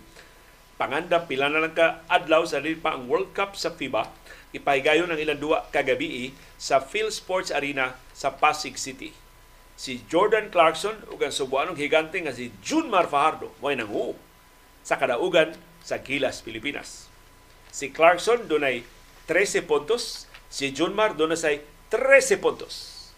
Aron sa pagpakita sa kadominante sa Gilas, Pilipinas, batok sa qualifier. Makaapil na ni sa World Cup ha ang Ivory Coast. I-qualify sila para sa FIBA World Cup para sa Africa. Laing namuntos para sa Gilas Pilipinas si AJ Edu. Nipuno siya og 12 puntos, nilangkat og pito ka rebounds, nakahimo pa gyud og duha ka assists. Ug sa duha gahapon si Kai Soto dili starter. Tungod sa iyang kabus nga physical conditioning, si Kai Soto gikan sa bench. Pero bisan kun dili starter si Kai Soto, naka double digit gyapon siya scoring. Doon na siya napo ka puntos, upat ka rebounds, o usa ka upaw. Wa pa ka wow si Kai Soto. Si Scotty Thompson, nasama ni Kai Soto, bago lang naka-recover siyang injury, si Kai Soto siyang back spasm, sa iyang sakit sa buko-buko. Si Scotty Thompson, nabalik yun ang iyang kamot, pero wa pa kita si Scotty Thompson og timaan siyang metacarpal injury, ni score siya og 11 puntos. Masingigo man eh si Scotty Thompson kay ni Kai Soto. Og nakahimo siya og lima ka assists og upat ka rebounds. Nibingat pag-ayo ang labaw sa Gilas Pilipinas pagsulbong pag-explode nila sa fourth quarter. Ilang gikandaduhan sab sa ilang hugot nga depensa ang Ivory Coast, limitado lang og 9 points sa final kanto sa duwa. So may ni ang scoring o ang depensa sa Gilas Pilipinas in full display sa ilang pagdominar, sa ilang paglubong sa Ivory Coast. Nga gipanguluhan ni Bazumana Koni o ni Maxens Wadet. Nagkombinar sila og 24 puntos para sa Ivory Coast. Si Amadoui Sidibi ni puno og 8 puntos para sa Ivory Coast.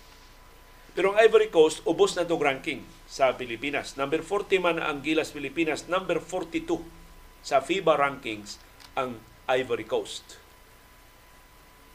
Ang sunod pakisangkaan sa Gilas Pilipinas, mas ligon kaysa Gilas Pilipinas in terms of FIBA rankings. Number 18 nga Montenegro. Ugmang adlaw Domingo ang sangka sa Gilas Pilipinas ug sa Montenegro. Unya makigsangka sa ang Gilas Pilipinas sa Mexico. Nga mo'y number 31. So, mas taas ranggo, ranggo nato sa FIBA rankings ang Mexico ato ni pakigsangkaan unya sab sa Lunes sa lain nga tune-up games sa Pilipinas. Mato ni head coach Chot Reyes, iyang gamiton kining ilang mga tune-up games gahapon batok Ivory Coast ug mga adlaw batok sa Montenegro ug unya sa Lunes batok sa Mexico aron sa pagpangita sa final 12 sa Gilas Pilipinas. So, kining 16 man pool sa Gilas Pilipinas dili pa ni mao ibanan pa ni og upat og ang basihan sa coaching staff ug sa mga managers sa Gilas Pilipinas kinsay final 12 mao ang labok sa mga magdudua ining katapusan nila nga mga tune-up games dayong World Cup sa basketball sa FIBA sunod si na.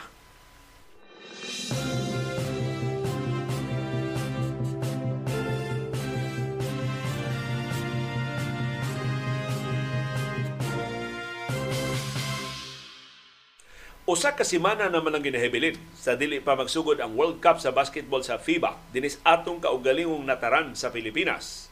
Gipasidanan ang Gilas Pilipinas nga problema sila sa ilang depensa sa ilang unang duwa sa World Cup batok sa Dominican Republic. Ang pasidaan nagikan sa kanhi national coach nga si Norman Black. Mato ni Black, ang Gilas Pilipinas kinahanglang mo pahugot pag-ayo sa iyang depensa kinahanglan mo tarong plano pag-ayo sa ilang depensa. Unsaon nila pagkandado si Carl Anthony Towns ang higante ang 7-footer nga panguo sa Dominican Republic. Mato ni Black dili ang ang depensa ang makapugong ni Cat o Carl Anthony Towns. Kinis Carl Anthony Towns all-star player ni sa National Basketball Association. Mas may ning muduwa kay ni Jordan Clarkson. Plus ang iyang gidakon. Unsa man nimo pagwardya ang 7-footer nga may kay mo daro-daro diha sa paint, may sa kay mo itsa gikan sa gawas. Si Anthony Towns nabantog sa NBA tungod siyang versatility ug tungod siyang outside shooting. Usa ni sa mga higante sa NBA nga maay kayog outside shooting sa tibok liga. So ingon si Norman Black pangadaman sa depensa sa Gilas Pilipinas unsa may posisyon ni Carl Anthony Towns sa Dominican Republic atol sa duwa. Ibalik ba siya sa sentro? Ana ba sa sud sa paint ang iyang duwa? lisod kay siyang gwardiyahan, seven-footer na si Carl Anthony Towns. Ug kung si Carl Anthony Towns yung sentro sa Dominican Republic, ang defensive assignment matugpa nilang Kai Soto nga moambas og gitas-on pero layo oras gidak-on ni Carl Anthony Towns o si Junmar Fajardo. Si Kai Soto Junmar may magpuli-puli o gwardya ni Carl Anthony Towns diya sa silong. Diya sud sa paint. Pero kung si Carl Anthony Towns mamuntos gikan sa gawas, magsige og tira og three-point shots, dili makaapas si Kai Soto o si Junmar Fajardo. So kinahanglan ang mas paspas nga mga dagko sa Gilas Pilipinas maoy mugwardya sa 27 anyos pa nga si Carl Anthony Towns. Super tilig una pa ining Towns. Napa ni siya sa prime sa iyang basketball career. Ug lisod kay gwardyahan si Towns gikan sa gawas kay 36% siyang three-point shots ang iyang napasud. So ang sugyot ni Norman Black mas epektibong mugwardya ni Carl Anthony Towns kung mutira siya gikan sa gawas si Japit Aguilar na makaduwa sab siya ikatuto nga FIBA World Cup og ang mas batanon nga si AJ Edu. Maayo ko no nga mga perimeter defenders mao'y posibleng makapayong. Kitag-as man sab ni silang Japit Aguilar o si AJ Edu ni Carl Anthony Towns. Pero kung ang mga seven-footers sa NBA wa kagwardya sa outside shooting ni Carl Anthony Towns, sao na lang ang depensa sa Gilas Pilipinas. Plus sa Minnesota Timberwolves, daghan kay karibal sa bola si Carl Anthony Towns. Kasagaras bola Anthony Anthony Edwards nga karon mo sa USA team. Laing kapasahan si Rudy Gobert. Kay higante masab na sa Minnesota Timberwolves, niya daghang kay hingigo sa Minnesota, daghang kay karibal sa bola si Carl Anthony Towns. Nasa Dominican Republic, kung ato idarok ang tanang ni Carl Anthony Towns, usao na lang pagdepensa sa Gilas Pilipinas. Si Carl Anthony Towns maoy number one overall pick atong 2015 NBA draft. So sa iyang batch, si Carl Anthony Towns oy number one. Nagsigilan ni siya ka-injured, wa kay siya pakita, kapakita siyang labok, pero karong balik na kahimsog si Carl Anthony Towns, niya siya mangu sa Dominican Republic, kakuyaw sa depensa sa Gilas Pilipinas. Si Norman Black, nahibaw ni siyang gipanulti, kay siya maoy head coach sa Philippine team sa 1994 Asian Games dito sa Hiroshima sa Japan. Nya nakakabot sila sa ikaupat nga luna niya tumong kalibutanon nga torneo. Siya sa nigiya sa Sinag National Squad sa men's basketball gold medal sa 2011 Southeast Asian Games. Gawa sa Dominican Republic nga ato pagkisagaan sa pagsugod gyud sa World Cup sa basketball sa FIBA karong Agosto 25 pohon sunod ato pagkisagaan ang Angola. Ini ka Agosto 27 unya pahuway ta ko sa kaadlaw magkigsangka na sabta sa Italia ini ka Agosto 29 ang unang duwa sa Gilas Pilipinas batok sa Dominican Republic adto sa Philippine Arena sa Bukawi sa Bulacan. Ang iyang duwa batok sa Angola ug sa Italia ari na ipahigayon sa Smart Araneta Coliseum.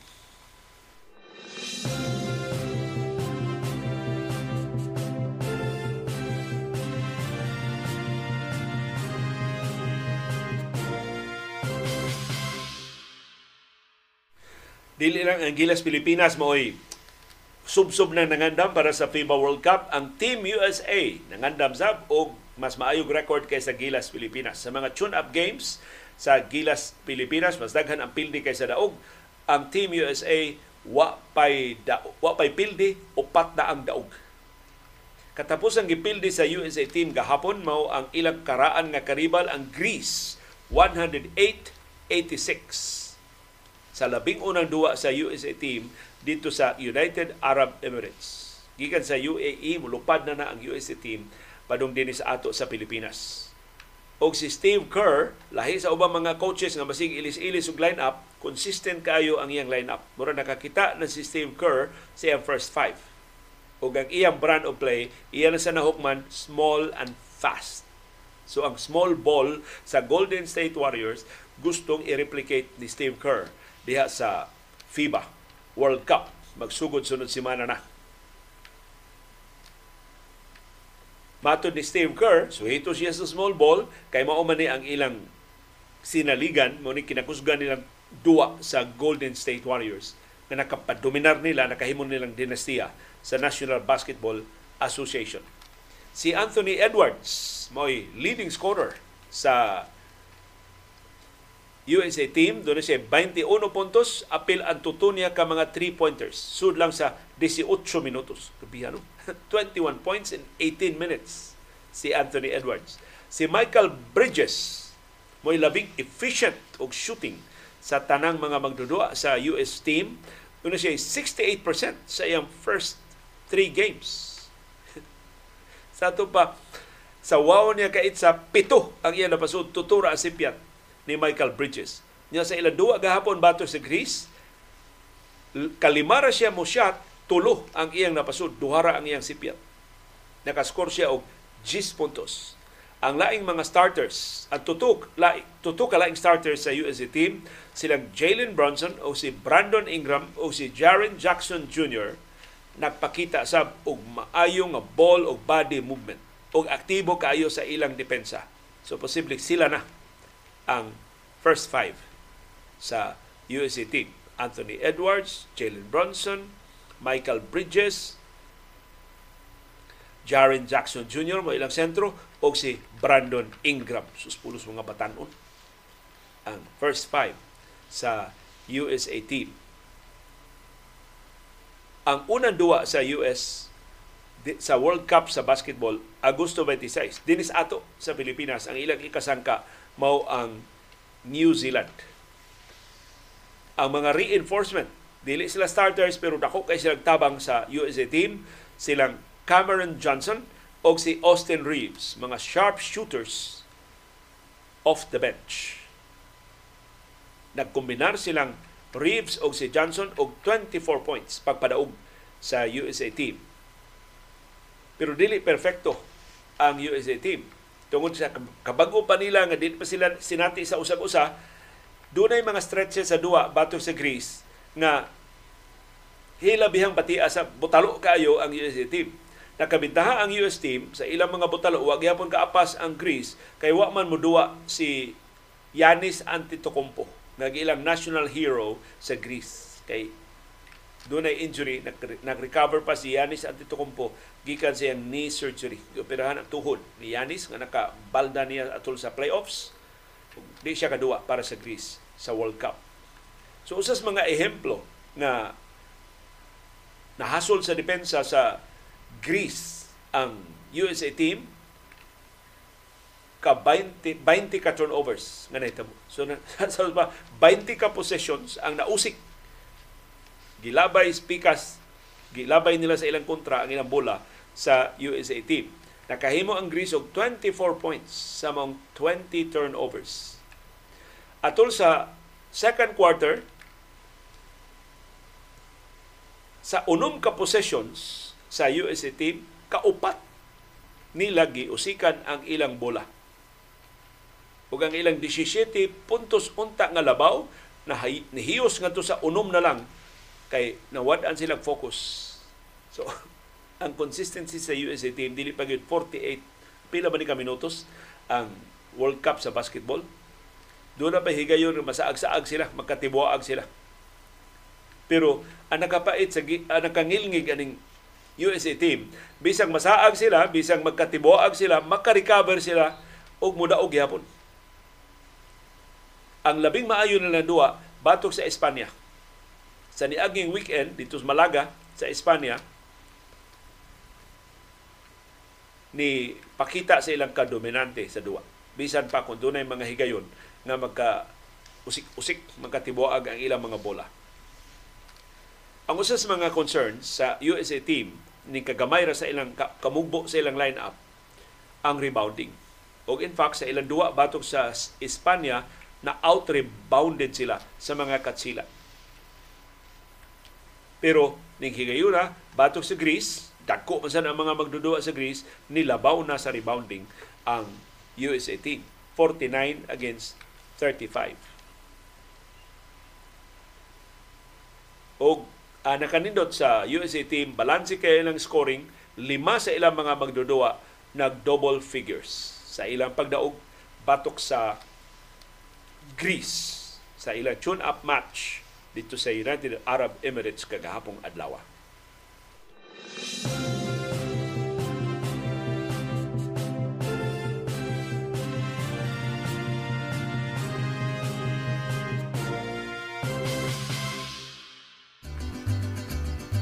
Nagkasalamat yung aktibo nga pag-apil o pagsuporta sa atong mga programa. Ani ana ang atong viewers views.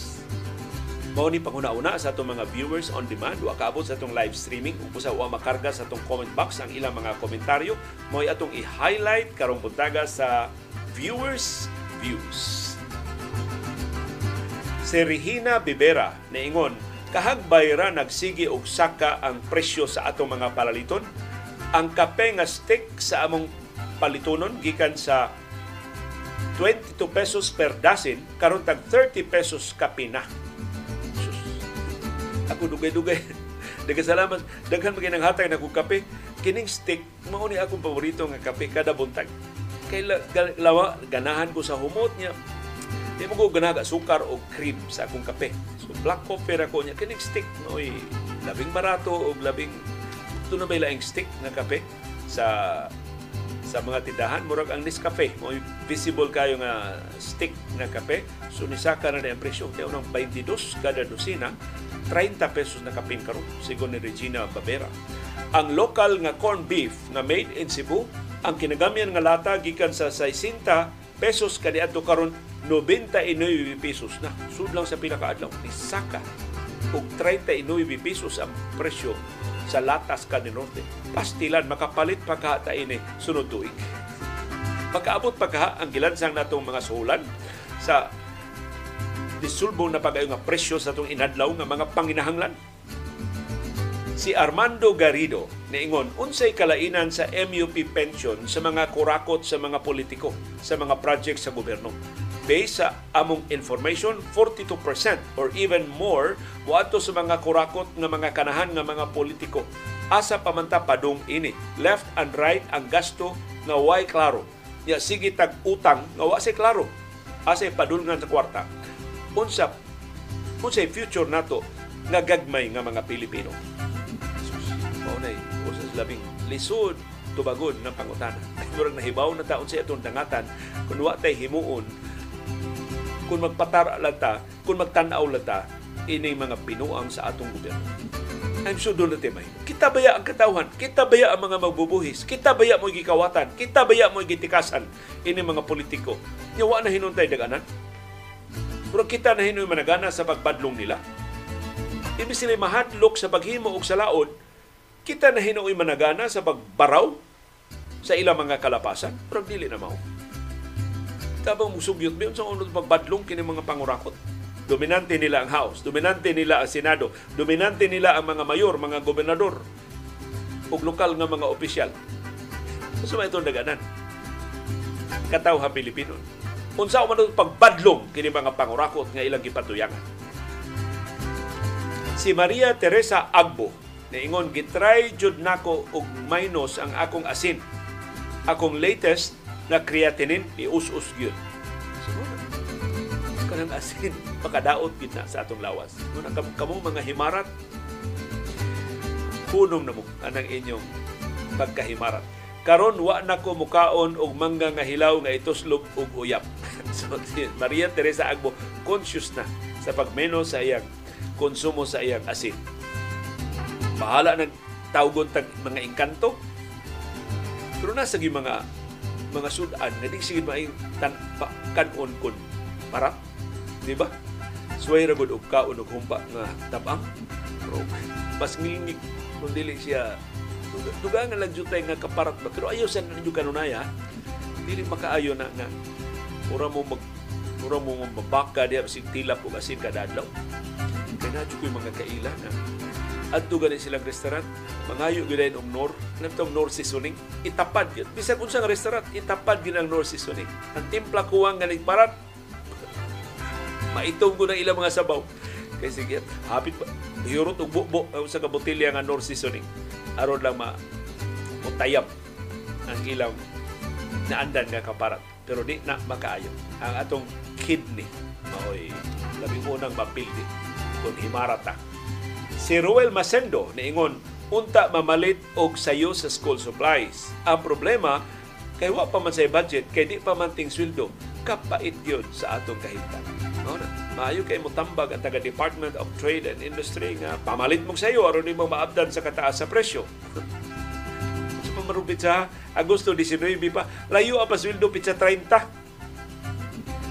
May manuldo pitsa 29, pitsa 28, pitsa 27 sa weekend sa dili pa magsugod ng klase aron makaapas pa ito pamalit ang mga school supplies sa mga ginikanan. Si Eduardo de Samparado niingon, di ba ni saka ang tanang plitihan kay pandemic, why pasayro? Napay minimum nga pliti kay alkanse.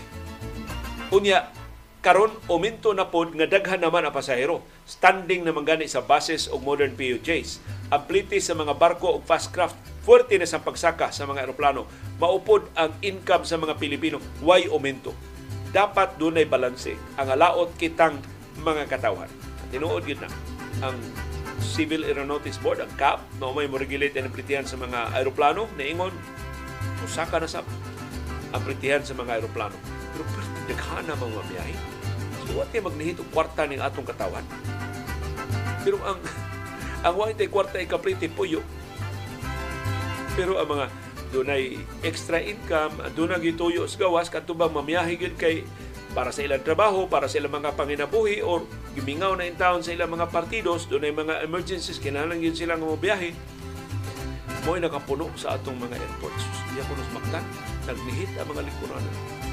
Doon ko nakita post gahapon sa akong amiga nga ang sumbo ko no nabanto basti mo kalibutan nga tighimo sa labing nindot nga furniture, nahutdag furniture sa passenger terminal sa Mactan Cebu International Airport both sa domestic o sa international terminals tungod sa kadaghan sa mga pasahero.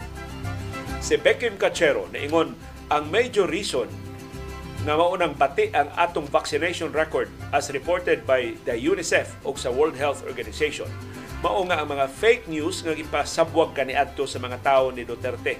After adto, nitidlom jud ang kadaghan sa mga tao nga nagda sa ilang mga bata o kaugalingon sa mga health centers para nga magpapakuna. So, mao usas mga rason nakita ni Beckham uh, Cachero ug usa gyud sa gipasangilan kini si President Acosta. Utagan na ba kunong senadora ang pangu sa Public Attorney's Office na nipasangil nga katong tanang mga nabakunahan sa Dingbaksya posibleng mga matay. Kay daghan kuno kay nga matay human nabakunahan sa Dingbaksya og tuod man gisusi sa Department of Health so sa tinuod nga mga pathologists ang rank ang ang finding kunuhay sa doktor sa PAW og napamatudan why bisan usa nga namatay nga nabakunahan sa dingpaksya ang namatay sa dingpaksya. Yes, tinuod na bakunahan sila sa dingpaksya. Yes, tinuod nga nangamatay sila. Pero lain ang rason sa ilang pagpangamatay. Dili ang bakuna nga dingpaksya. Kung napildi, sulbong pagbalik atong bag mga kaso sa dengue na sa ubang kanasuran na badlong na nila ang dengue tungod sa limpaksya. Di pa taganahan mo entertain pagbalik sa aplikasyon sa limpaksya kay hangtod karon na pay panghadlok. Yapa gihapoy mga paghudlat. Kay kinalaging fake news kung imo ning kumpiyansaan, imo ning patuyangan, ay daghan kayo ang mada, daghan kayo ang malingla. Kung ang casualty ini mao ang atong pagpamakuna. O nang hantod karon exposed at risk ang atong mga bata kay wa pa sila bisan usa na lang kato sa bakuna. Sukad sa ilang pagkahimugso kitay usas labing daghan og zero si tawag aning mga wa pay bakuna nga mga bata sa tibok Southeast Asia o sa Pacific region. Imbis 95% sa itong mga bata ang bakunahan, 60 no, 59% ra ang aktual nga nabakunahan sa Department of Health.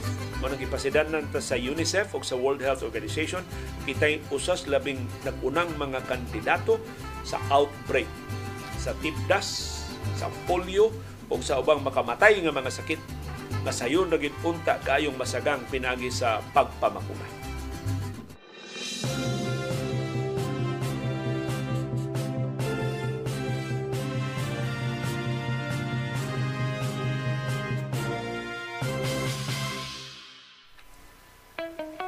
Doon ay daghang matang sa kasayuran. Doon ay kasayuran pinaday lang. Dali ra kay mahibawan. Doon ay kasayuran kitaguan, gilumluman, angayang kuy-kuyon sa katawhan.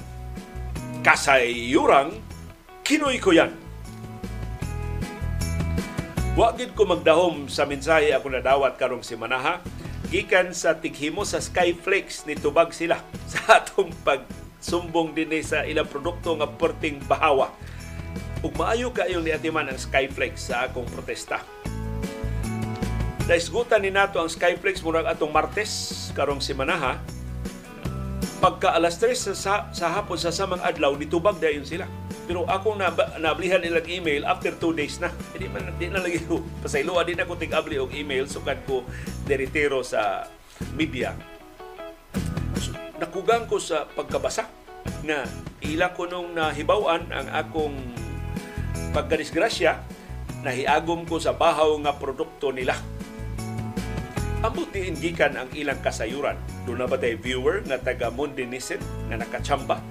O paminaw sa atong kasayuran?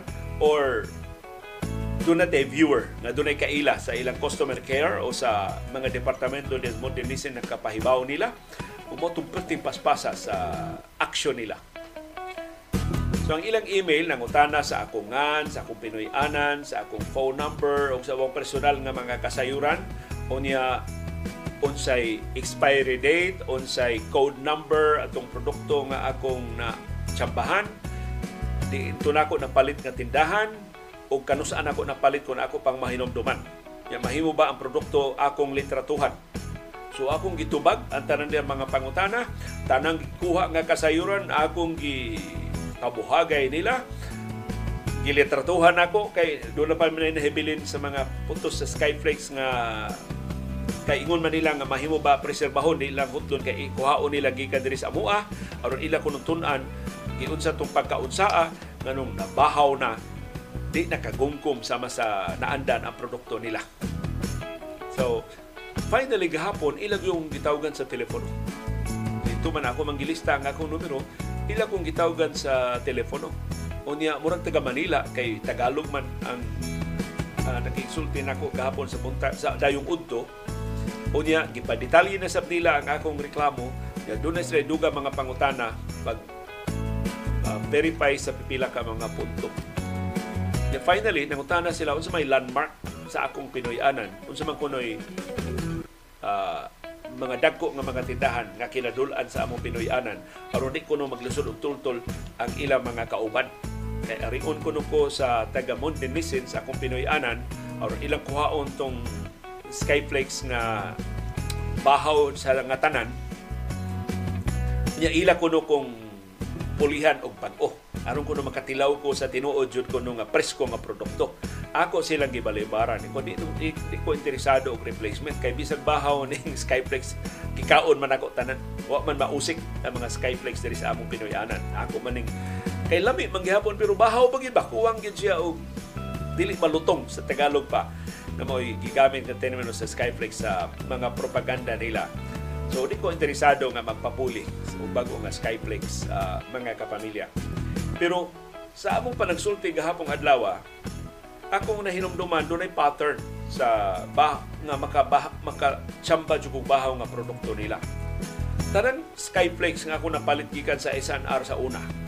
Nasumuon kong ayri sa SNR, paliton ko na siya cream cheese and iyang cheesecake ug uban pa niya nga mga ingrediente sangkap o hiraminta. Hapit ko nga palit og Skyflakes kay paborito lagi nako ning uh, produktuha. Akong gihinumduman tanang Skyflakes nga SNR mo ako napalitan, wagi bahaw bisag kausa na lang. Presko gyud tanan. So akong gi pangutana sa Marisa ni among kauban, di na to palitan yung mga Skyflakes nga bahaw sa nangagi pa nga mga buwan. Hasta tong latest na bahaw sa akong na tilawan, ingon siya SM sa konsolasyon. So akong giingnan ang modernism kagahapon adlaw. Susiha ka ninyo nganong presko man kay ng inyong SNR. Nganong bahaw man ang SM sa konsolasyon. E kung dili na ninyo mahatagan sa inyong atensyon, mas daghan pag yung konsumidor ang mahiagom o konsumisyon. So amot doon na ba'y kalainan sa handling sa mga produkto sa SNR din sa Mandawi City sa Mianang Subo o sa SM Konsolasyon mga amigag mga amigo. Pero lipay ko sa Mondinisen sa ilang pag-atiman sa akong reklamo. Hinaot sama sa sila kabuutan sa uban pang mga mabiktima sa dili maayo nila nga mga produkto.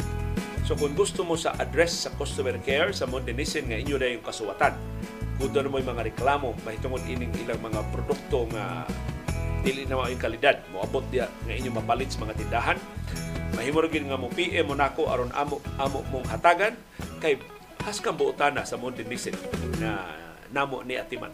O hinaot nga dili pinili ang ilang pag atiman sa mga reklamo aron pagtagbaw gyud sila mga konsumidor ug sa publiko. Kay kung mauni ang kalidad silang customer care sa tanang mga customer nga mo reklamo nila, di na ko magduda nga nung number one gyapon ang Skyflex bisag usahay mahungaw ang putos ug mabahaw na. Daghang salamat sa iyong padayon nga pagpakabana o pagkigbiso pagtugkad sa mga implikasyon sa labing mahinungdanon nga mga panghitabo sa atong palibot.